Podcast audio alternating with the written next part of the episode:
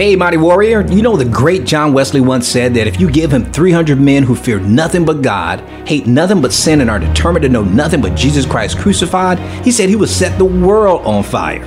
Do you know that one quote changed my life? Because after hearing it, God immediately gave me a vision to build a team of 300 men who would change the world for Christ. But I didn't realize it at the time that a man is the hardest thing to reach. And if you don't believe me, just ask any pastor or men's ministry leader or even a wife. Now, due to the success of our Real Men Connect podcast, we've managed to reach and teach men all over the world in 43 countries and still counting.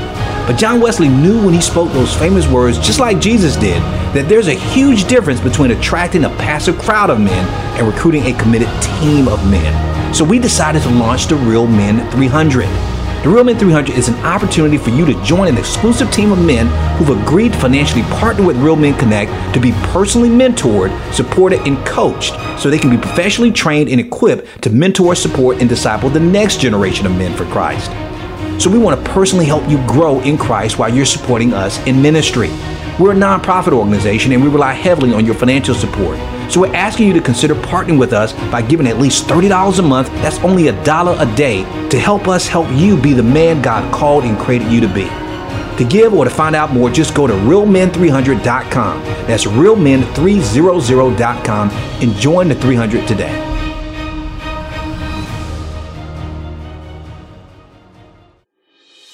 Welcome to Real Men Connect. Are you ready to be the extraordinary man, husband, father, and leader God called and created you to be? Then get ready to receive wisdom and guidance from some of the country's most respected men of faith as you learn everything you need to know to go from good man to great man God's way. No judgment, no shame. Just real men with real challenges seeking real change. All for God's glory. Hello, mighty men of God, and welcome to the Real Men Connect podcast, where we help good men become great men God's way. I'm your host, Dr. Joe Martin, and every week we interview some of the nation's most respected and accomplishment of faith to find out what it really takes to become the kind of husband, father, and spiritual leader God called and created us to be. Each interview session is packed with practical, proven biblical principles you can immediately apply in your relationships, on your job, and in your community. Today we have to, I hate to say that we have with us a guest today because he's a friend and he's also uh, a staple on our show on the Real Men Connect podcast and one of your favorite guests I know based on the downloads of his episodes, and that's Carl Stewart. And Carl Stewart is a counselor, speaker, and coach who works with men and couples who have been devastated by pornography and sexual addiction. And Carl is the author of The Porn Antidote, God's Secret Weapon for Crushing Porn's Grip. And Carl has made multiple appearances on the Real Men Connect podcast, and he can now boast of having three shows, and two of them which were the most downloaded episodes on our podcast. And if you guys haven't um, checked them out already, if this is your first time listening to the podcast, make sure and you do a search on Carl Stewart's episodes. I'm telling you, you will be blessed. And Carl also serves as a faculty member on our private social media page for men called Real Men University, where he teaches a weekly lesson on how to live a lust free life. And if you want to check out our university, just go to realmenuniversity.com. That's realmenuniversity.com and ask for permission to join. And I brought Carl back on the show today to talk to us about a topic that most dads don't want to have to deal with and what most moms don't know how to deal with, and that's children and porn.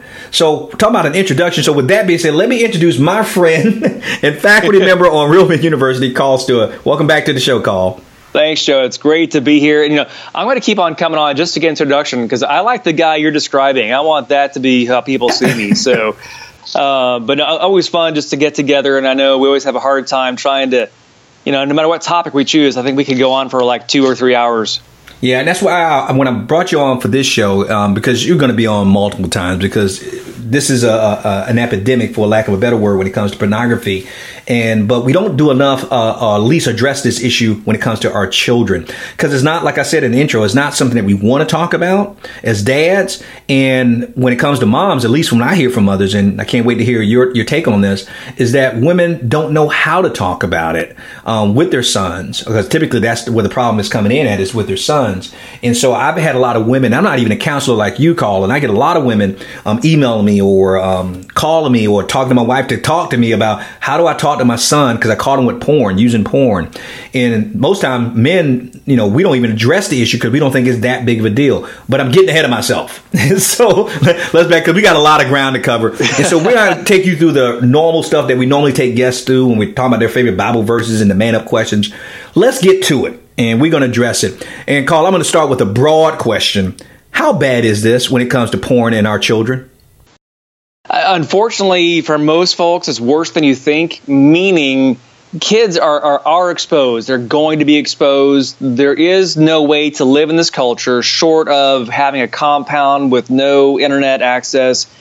The kids are going to be exposed. The average age of first exposure, the most people hear, is about age 12 to 13 we're finding it's actually more like age eight. Wow. Most kids get exposed. It's often while doing homework, they come across something. And the hard part is that's before they hit puberty. That means their body and their brain are not ready for this information, but it's super stimulating, and they know they shouldn't tell mom or dad about it. So the seeds get planted early.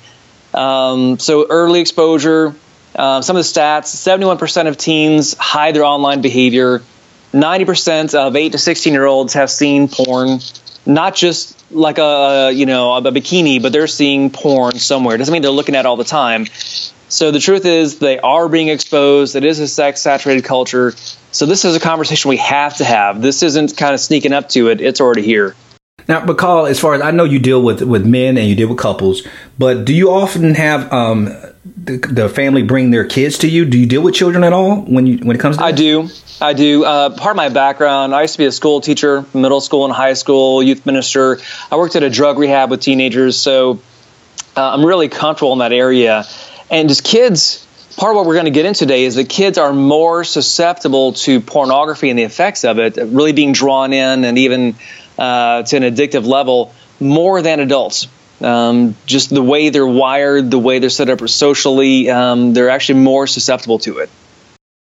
Now, as far as because you know we have people out there who are listening who I, know that this is going to be a very popular episode because again I get a lot of questions about this all the time um, from parents. But less for those people who who maybe may stumble across this episode and maybe listen to, especially if it's a man, they may think, well, no, you guys, Joe, you guys are blowing this totally out of proportion. And even though you just gave that stat about at age eight being exposed to it. Um, let's share with them what you think are some of the ramifications or consequences if we don't address this issue when it comes to our children? What what have you seen have been the fallout of some of this? Of denial, well, the, I guess. oh, absolutely. The fallout, you know, if you don't deal with it, they're going to come see me later. You know, the, the guys I talk to, we, we start tracing their history back. It began as that middle schooler looking at somebody's, uh, you know, Joe, when, we, when you and I were young, somebody had a Playboy. You know, now it's right here on somebody's iPhone. They go to somebody's house for sleepover and they're exposed to this on an iPad. And so it plants the seeds for it where it becomes super stimulating. They start isolating from their parents, which means the very source they need for support, protection, to process what they see. It creates isolation, shame, and those are the two seed beds for addiction isolation and shame. So it's brewing and growing. Just because they're not out losing jobs or, you know, suddenly spending all day looking at porn doesn't mean there isn't a problem. We like to live in that that denial atmosphere, saying ah, it's not that bad. They're they're kids. They'll get through it. They'll survive. That's like saying somebody survived being in Iraq, but they lost a leg. They survived, but you know there, there's a there's a, a consequence to it. You know, you bring it up about us that we didn't have a lot of um, things that kids are exposed to today, but I was exposed to porn at the age of, of 12 and you're right, and I never thought about until you just mentioned it, is that I lived in a very rough and very dangerous neighborhood. So I try to stay out of the streets as much as possible anyway, because I could actually get killed out there on the street hanging out with my friends.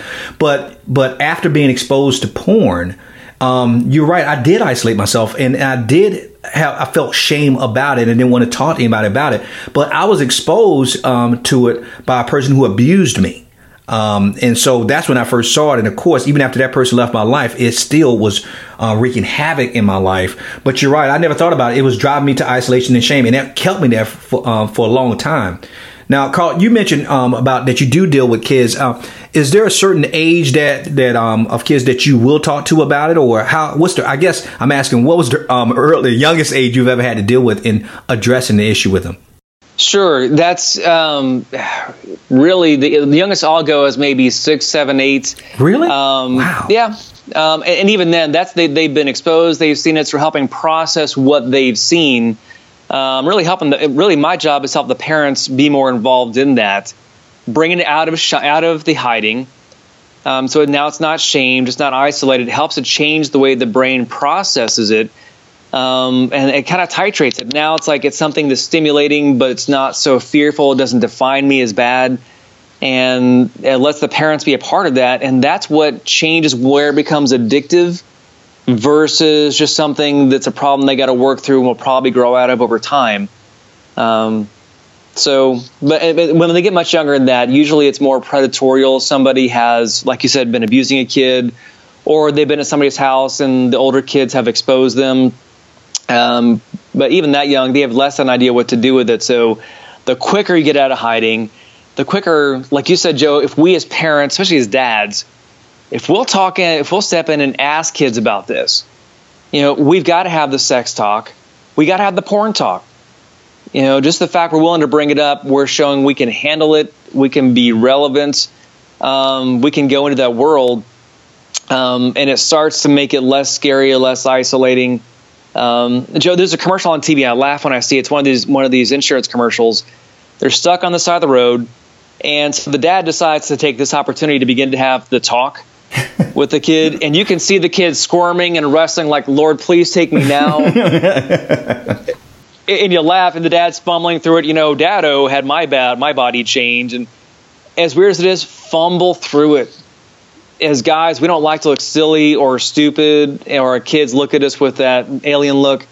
We got to at talking about sex. They need to hear about it from us. In fact, Joe, here's the crazy thing. Especially working in the drug rehab, I learned so much from the kids when they get sober and they would talk. They want us to talk to them. They want us to set boundaries, so they need to hear about sex from us, even though they're going to roll their eyes and say we're crazy or stupid. Or the porn talk, ask about porn. We know you've probably seen it or your friends have they get the idea that they can talk to us, that we're not going to freak out or shame them, um, and you know gives them a, an out when it does come up. Uh, but they're not going to say thank you or, or they'll kind of let down right up. They're going to have to act like they don't like this. So our job as parents is to step in, especially as dads, and, and, and broach that conversation. So we're breaking that isolation barrier. And so the thing is, even if you can't do it perfectly and you have to um, stumble your way through, it, you say it's worth the effort anyway, just to go ahead and do it anyway. Oh, expect to fumble through it. Mm-hmm, mm-hmm. I mean, just go ahead and expect that. You know, you, you know, nobody has that. You can buy resources; they'll give you some structure, which is fine. What they pick up is, as a kid, you know, mom, dad. I guess I, I you love me enough. You're willing to fumble through this and feel stupid, okay, to come into my world. Okay, they, they really get that message, even though they'll roll the eyes and say, leave me alone. But they get that you care. You're willing to step into this. You're willing to set boundaries. Okay, you're willing to check their phone. You're willing to make sure you're on their social media accounts. Um, they'll roll their eyes, they'll hate it, but they'll come back later and say, hey, thanks for being willing to fight that battle and, and care for me. Now we, are talking about that we do need to have the quote the talk um, with them, and we need to address this so they don't go in isolation and they don't wallow in shame. But when should we address it as parents when it comes to even if it's just the sex talk or even talking about porn? Is there, I guess, an appropriate time or is there a bad time not to address it? What What do you suggest to parents when it comes to even bringing up the issue of sex or pornography? Well, unfortunately, if the age of exposure is now around eight, you got to have the conversation around that age at least, um, which sounds incredibly young. So you may not go, you may not be as explicit. Well, we got to introduce the idea of sex, of porn. Um, so it's in the conversation that early because they see this stuff. They don't know what to do with it. It's overwhelming to their brains uh, their bodies, and so it gives them a context. They know there's a safe place they can come to with this. Because trust me, the kids at school are talking about it. I mean, Joe, the things you and I would hear about or experience maybe in high school, they're getting early middle school now. And so I, I, know, you know, Carl. I know that when my boy, I tell you, it was easier when my son was younger. But when my daughter started talking to me about this stuff, I started talking about squirming. You know, oh, yeah. because she would ask questions, and and and I need you to correct me as the counselor. Um, my thing is, my way of always been handling this with my kids is that if they bring it up, no matter what age it is, that means that they're ready to talk about it, whatever Bingo. when they bring it up. But like you said, I had to use age appropriate language um, when doing it. But I want to ask you um, because obviously you dealt with this more than, than I have, um, and you dealt with these couples. When you so you said address it when you know the earlier the better, and now that they're being exposed to early, but how? do you bring it up? Is there a, there's a way, or is there is there, how do you ease a guy into doing it so he doesn't feel as intimidated by doing this or starting to sweat sweat bullets? Sure. Well, I mean, there's good resources out there. Josh McDowell has some resources that are great. Uh, he has a great website. Uh, I think it's just one click away. Uh, his website. Uh, he has good. He has a good resource, and uh, we use some of that w- with with my kids. It's just some way to introduce the topic. And so, if you need something that helps do that, do it. Uh, you lay it out here. You can look at a book together. It's just a tool to introduce the awkward conversation. You accept you're going to fumble through it. Um, but just even talking about sex, they then learn sex is not such a dirty thing that we can't talk about it. That mom and dad can talk about sex with with you know with me as, as the kid, um, and know even mechanically how it works. And then they get the idea sex is a good thing because you know I love that my kids know that my wife and I we love each other. We have sex. We you know we kiss and of course they'll roll their eyes and say ooh we don't want to think about it, but they get how sex is supposed to be. If we don't talk about it, that means it's bad, it's shameful. So again, you start I would say at least by age eight, find a good resource that begins to open the door not just for sex.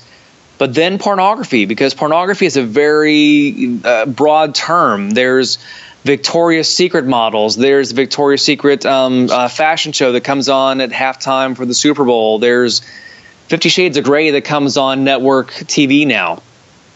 And so we just start talking about how sex can be something that can be used that God has created to be enjoyed, but then also people misuse, and it sells a lot of product. It gets people really excited. Um, you know, girls start seeing their identity as a sexual figure. So um, we give the context for this. Again, as kids, if we tell them Santa's real, they believe it. We still have some of that influence. It wanes some, but they still really hang on our words and what we think more so than we think, even up into the teenage years. You know, Carl, I, I, keep thinking, you know, we always use that phrase, that cliche, having the talk, but I think that even that is misguiding parents because we think we treat it as if it's a one time event. Okay, we're going to bring up sex and to talk about sex and how babies are made and all this other stuff. And, and then we had, oh, okay, whew, we had the talk, but it should be talking, not just the talk. That that should be the beginning. The talk is the beginning of an open dialogue that you should have with your kids, right? Right. It's a great point. It's an ongoing conversation because as they get older, kids are looking at more, they're talking about more. I mean, what happens on TV in front of you? I mean, I'm just real aware, not being prudish, but you know, when that Victoria's Secret uh, commercial comes on TV, or changing the channel, or something that flashes up there, I'm turning away. My son sees that. I'm not making a big deal out of it. He does that. He see he knows this is how we deal with these things. And so now my you know my kids will come and tell me, "Gosh, Dad, somebody showed me this," or they're talking about doing that. I mean, I'm thrilled when they feel safe enough to do that because it is a sex saturated culture that they don't know what to do with. No, isn't that funny though that um, we squirm because they bring it up? If anything, we should be kind of excited that they did because they didn't have to. Um, they could have gone to their friends. And you're right. That's where I learned. I learned it in the streets. I learned it in school, in the locker rooms, and that kind of thing. And now, of course, I look back and say, "Wow, man, my friends were idiots." you know, I can't believe I was listening to that. And because, and I thought it was true. I thought it was the gospel because these boys were more experienced than I was, and they had experimented with sex and all this other stuff um, than I did. And I tell you, Carl, one of the toughest things I ever had to do is when I started talking to my daughter, who's now in high school now, about sex.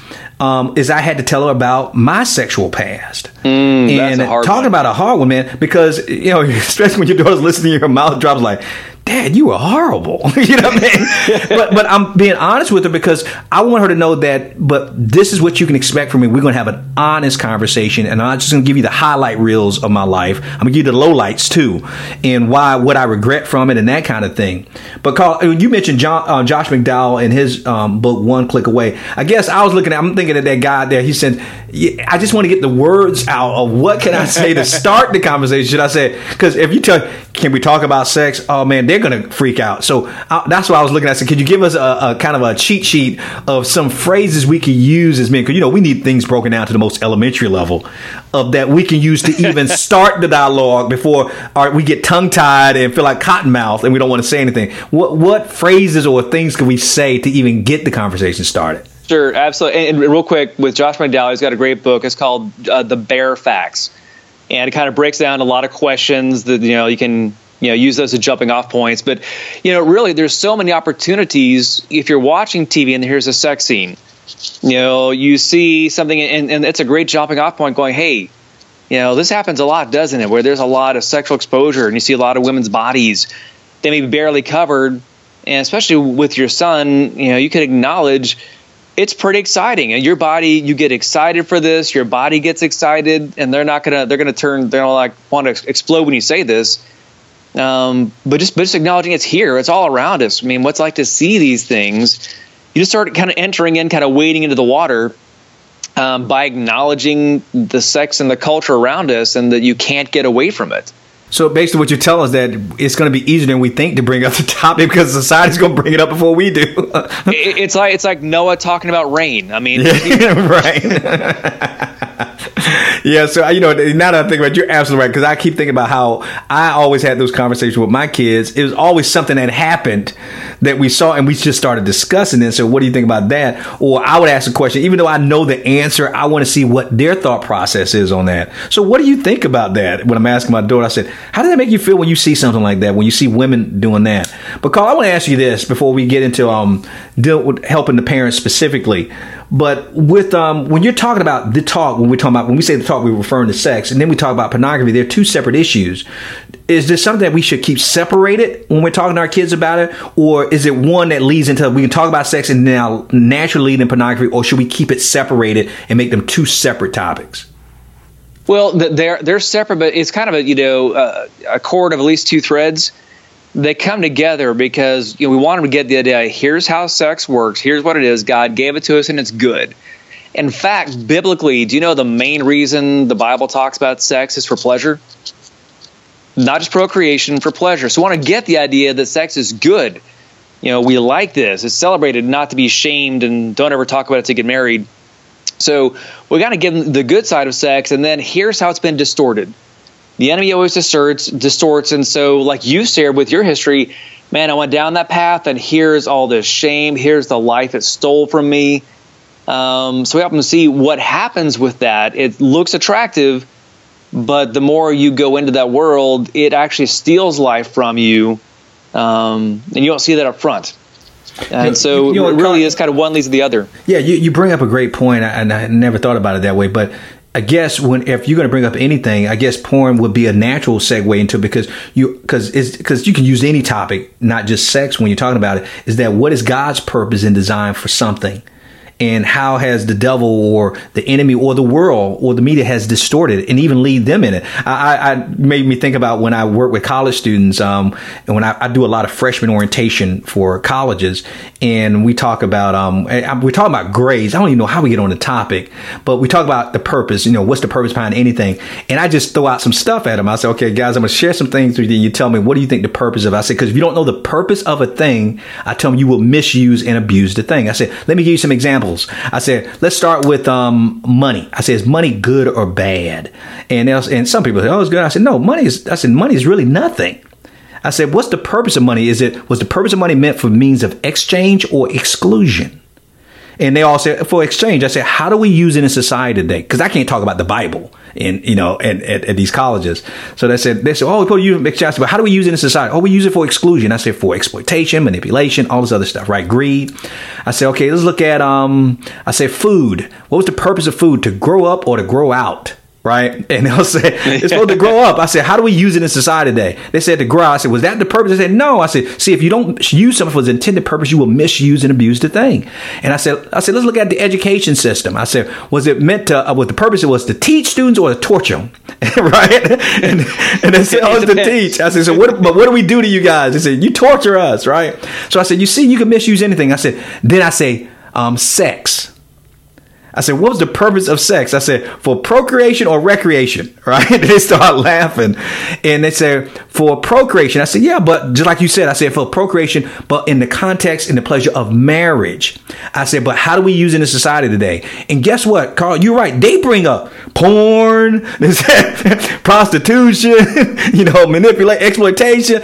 I'm not even saying anything. They're telling me how society is misusing it. So based on what you're telling us, we can use that as a segue to talk to our kids about about because they know right from what. Is, what do you think God's purpose is for this? And I was shocked they knew it already. They do. In fact, porn. I mean, you know, as adults, we're going pup pup pup porn sex. um, it is so saturated. I mean, it's such a common conversation among them that um, uh, one of Barna's studies showed that uh, you know, like 18 to 24 year olds or below 24 year olds, they consider not recycling a bigger problem than pornography. And so it's out here. It's in the. Com- my son tells me about the conversations they have. So we're afraid we're jumping into something they don't talk about at all. We're just jumping in the mainstream of what they hear about a lot, um, you know, and, but giving a context to it. So, and Andy Stanley had a great visual on this one time. We talked about like fire is good in a fire pit or a campfire. In your living room, it's not good. It's not good. right. The right thing in the wrong place is destructive. So, but uh, yeah, but it's really just jumping in there and having that conversation because the other part of this because kids and teens are more susceptible literally their brains are more susceptible to the dopamine two to four times more more reactive to it means they love the intensity of it and they get overwhelmed by it and can't think through it. The porn industry targets these kids meaning you'll take um, children's characters. Like let's say uh, let's say it was barney.com however you spell barney. If you change it from like any to and to NEY perhaps.com, they're taking those and making those porn sites. So if they can get kids early and stimulated, they know they have customers for life. And so this is not passive. They are targeting our kids. That's why they need us to step in there and have these conversations. You know, and isn't it ironic, Carl? You know, because you talk about that in your book, The Porn Antidote, which I, I highly recommend. That um, if they haven't read that book or they haven't listened to past episodes of your show, they need to get it because you not only do you talk about what we can do from a Christian perspective, but you look at the science behind it and what this is actually doing. But the ironic part about it that I see is that we're so afraid to talk to our kids about this. But guess what? The um, the public and the media they're not afraid to talk to our kids about it oh, and expose our kids to it. They're all over it, right? And I'm thinking, wow. But yet we're walking in fear and we're ashamed. And, you know, and I, I keep thinking, and boy, my wife's gonna kill me for putting this on the air, but I'm gonna do it anyway. It's my show. So, but I'm. T- I remember. Uh, You, you can come stay at my house. I can stay at your house, Carl because you you brought it up earlier. You mentioned about about with your kids that they say, "Oh, my mom and dad kissing their hand." One of the things, and I'm just putting it out there because we're men, we're listening out there. I'm always concerned about my daughter um, you know, finding out that we're, you know, having sex, you know, that she may hear something. You know what I mean? And so I'm always like, I don't want, you know, and then it got to a point that I realized that we were only fooling ourselves. My daughter knows that we're having sex, you know? and then now, and this is me now, and now here I'm a, a minister to men. I'm working with men, you know, I say, I talk, fake can talk to me about anything. I'll talk to my daughter about anything. But yet with this, it's kind of like I've been burying my head in the sand. Then this is when I got it. One day, I can't believe I'm telling this. One day, my daughter comes to me, you know, and it was it's about close to bedtime, and she says, um, oh, oh, I was working. I was working in my office, and she came in my office. She said, Daddy, says, um, you need to go into the bedroom with mommy. Is that right? he said, he said because mommy's getting ready to, you know, take a bath. She's getting ready to go to bed, and you you're still here working. You need to stop working and go talk yeah, go talk to mom. He said, if you want some tonight. That's what she said, right? And I'm like, it's, and I looked at it and called, I didn't know what to say. You know, cause this is my 15 year old daughter. And so I'm looking at him like, what do I say to that? And then, of course, what I do is I cut off the computer, right? I was saying, you went, didn't you? Yeah, I went.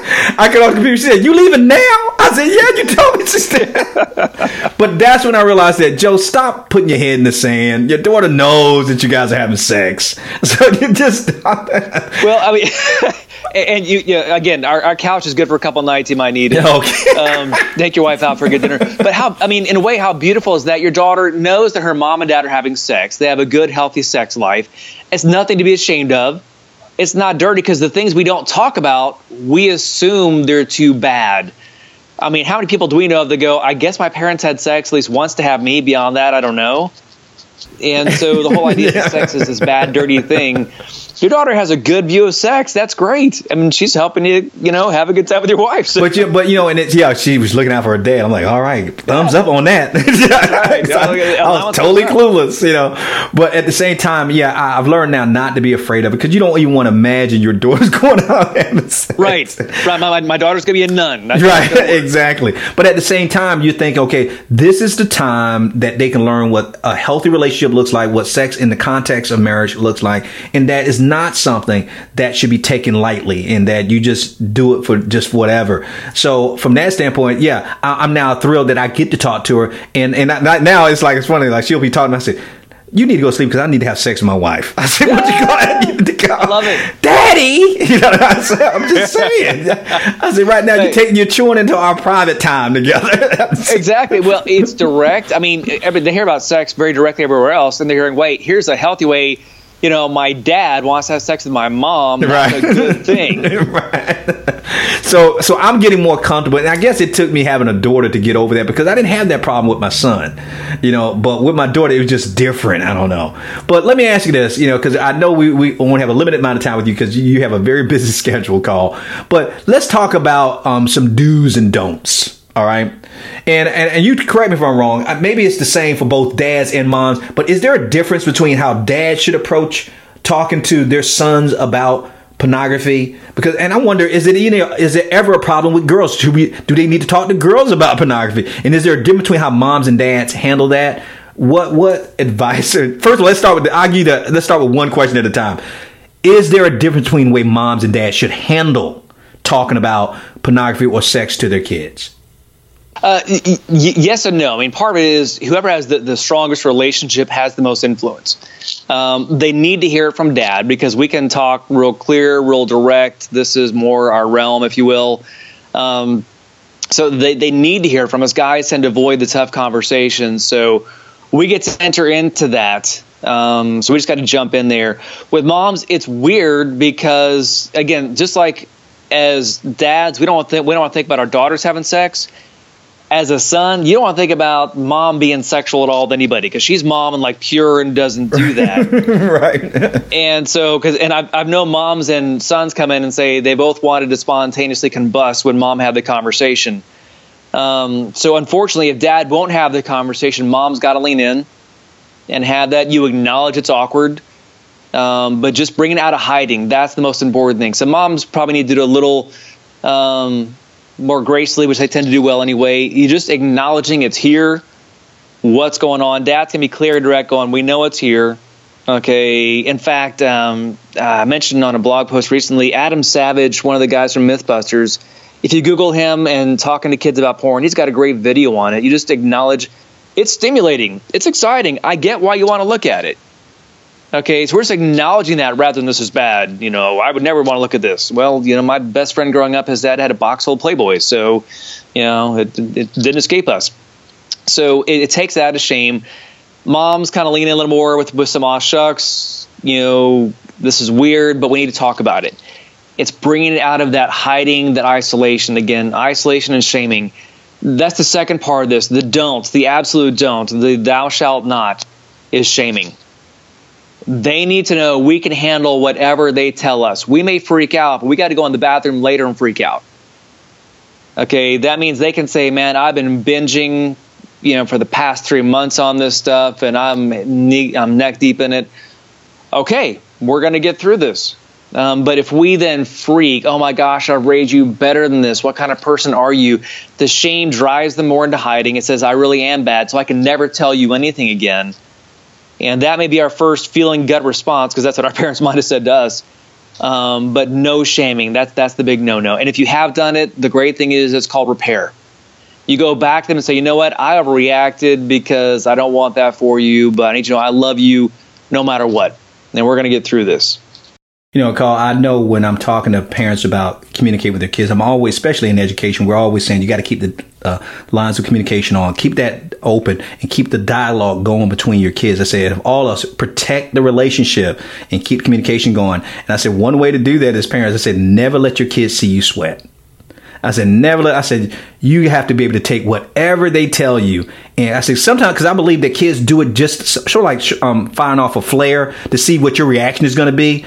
I Yeah, said, can you I- handle it? Yeah, can you handle I said, I don't care if they come to tell you they're part of the 9 11 attacks. I said, oh, really? So tell me more. So how did Yeah, you really? plan that? I said, don't, you can freak out like you said later, but don't do it in front of them because sometimes they're just testing you to say, okay, if she freaked out or he freaked out about that, I know I'm not going to tell them about this. Right. And so- it's it's it's technically it's called social referencing. This is the idea that when you have that toddler, two years old, they're walking along, they fall down, they bump their knee, they look up at you, and their eyes are asking, "Am I okay?" If I freak out, they freak out. right. If I walk over and go, "It's okay, you're gonna be okay," they go, "Uh, "Okay, we're okay," and they they, they recover well. Right. Okay, it's the same idea. They're going, "Can you handle it?" If not, I ain't telling you jack. But if you can handle this, maybe I can tell you more, and you won't like chop my head off. Um, so yeah, they, they got to be able. They got to know that we can handle what they've got. You know, and I've seen that happen even with the like you said, little toddlers, because you'll freak out when you see them fall. Like, oh my goodness! But if you if you don't overreact, typically they're okay. But if you react in a way that's negative, then all of a sudden they start crying and hollering and screaming. And so, you, I didn't know that's what it was called. So it's called social referencing. Social referencing. Uh, I've it- never it- heard that term before. That that's that's pretty cool. Now, mirror neurons. It's awesome. Yeah. now, Carl, help me out with this now, because we always assume when it comes to pornography and, and our kids, we assume it's always a boy problem. Um, is it a problem with girls at all? Do you see any case of that, or any research that you found that shows that this is now becoming prevalent with girls too? It, it, it is a growing problem, much more so than people want to think. Really? Uh, this is uh, two years ago. The stat was that one in three visitors to a porn site is female. Really? Yes. And for guys, if a guy goes to porn site, well, he's one of the guys. Much more shame associated with women for them to acknowledge this is a problem. And same thing, they'll either be exposed through abuse or somebody showing them, or through their boyfriends and wanting to please other people. They'll look at porn and replicate it, and now they get into it. So it is it is a growing problem. And so we can't put our heads in the sand as parents thinking, okay, it's just I got to worry about my sons, but to overlook um, our daughters as, well. And so it goes back to what you said. We still had to find a, a time and a place to bring it up. And I guess, like you said, when the media is exposing them and stuff, talk to them about it and maybe find out. Because I've never run into, um, not, I can probably count on one hand how many women I've run into who at least admitted that they had a problem with pornography. Bingo. Yeah. Bingo, because the, there are more there. But think about it. I mean, uh, if you know, say you know, if you go into the audience, you're speaking to even the church. You know, those numbers go down a little bit when it's in the church, which is which is a good thing to know. But um, you know, if you have say two thirds of the guys in there have looked at porn in the past couple months. Okay, now if you take that number, cut in half, that many women in the room have looked at porn in that period of time as well.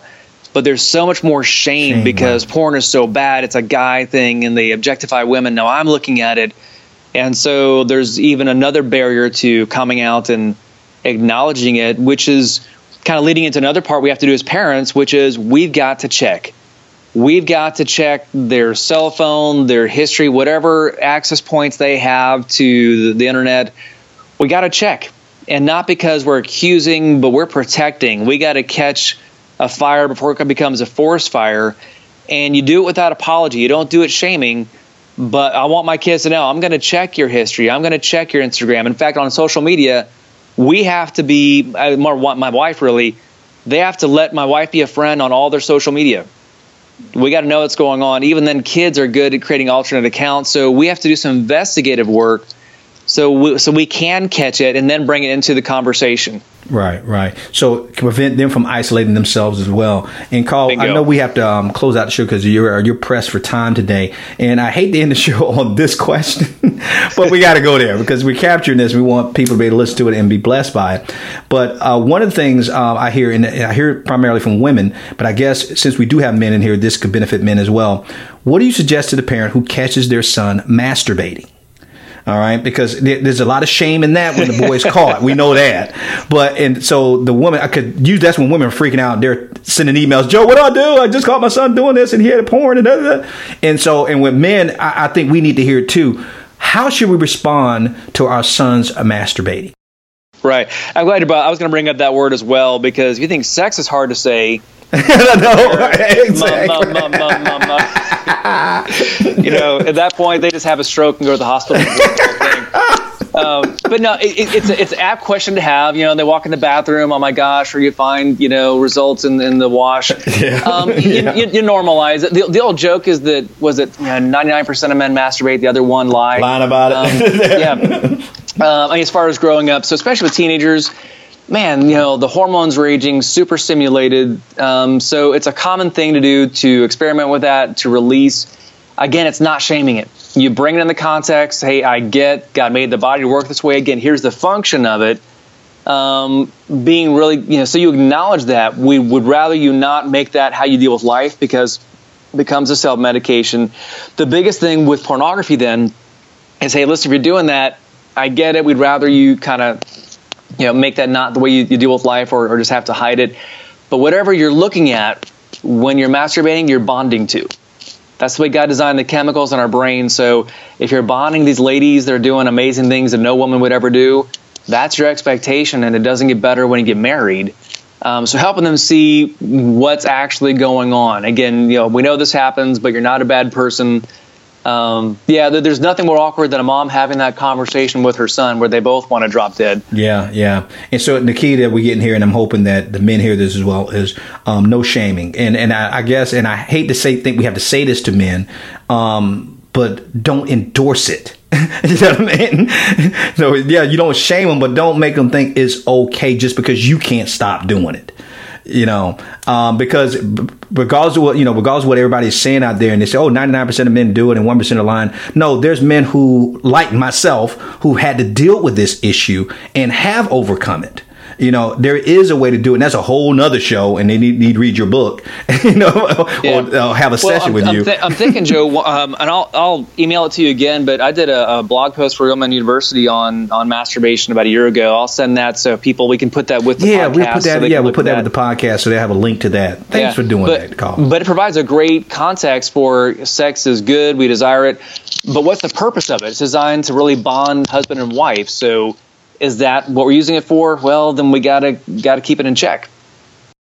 Well, guys, we've reached the end of our show, and typically, you know, I have our guests tell you how you can get in contact with them. But if you are in contact with Real Men Connect, you know how to get in contact with Carl. You can reach him through Real Men University. You can go to his website, um, his the any of his episodes, his links, all of his links and his contact information is in there for you guys to to grab.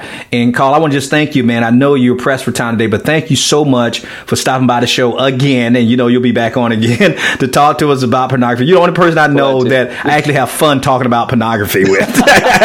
yeah, I'm not sure how to take that. I mean, even now that I said it, I don't know what that means, but but I feel comfortable in talking to you about it because I, I, think you have such a wealth of information. Thank you so much for being on the show. I appreciate yeah, it. Thank you for having me, Joe. And guys, do us a quick favor, and if you like this episode, please do go over and and rate the podcast for, especially this episode. If it has blessed you, and you think it'll be a blessing to other guys, um, because we could this show would not even be possible if it wasn't for you. So take about thirty seconds, go over to iTunes, rate the program. It's the best way to help us move up in the rankings and also to get this show in the hands, ears, and hearts of men just like you. So please don't keep us a secret because you know that sharing is caring. So until next time, I'm Joe Martin, your man builder with RealMenConnect.com, reminding you that we are males by birth, but we are men by choice. So each and every day, choose to be the man that God called and created you to be because a male is a terrible, terrible thing to waste. So until next time, stay strong, stay blessed, and as always, stay in his grip. Thank you for listening to the Real Men Connect podcast with Dr. Joe Martin. Real Men Connect isn't just a podcast, it's a mission, ministry, and movement to help good men become the great men God called and created us to be. And the best is yet to come. So if you enjoyed this episode, go ahead and leave us a review in iTunes. It really helps us to build the podcast and to reach, teach, and impact more men, all for the glory of God. And make sure you check out RealMenConnect.com to get our free tools and resources to help you go from good man to great man God's way. Again, that's realmenconnect.com. Thank you for listening. We'll see you in the next episode.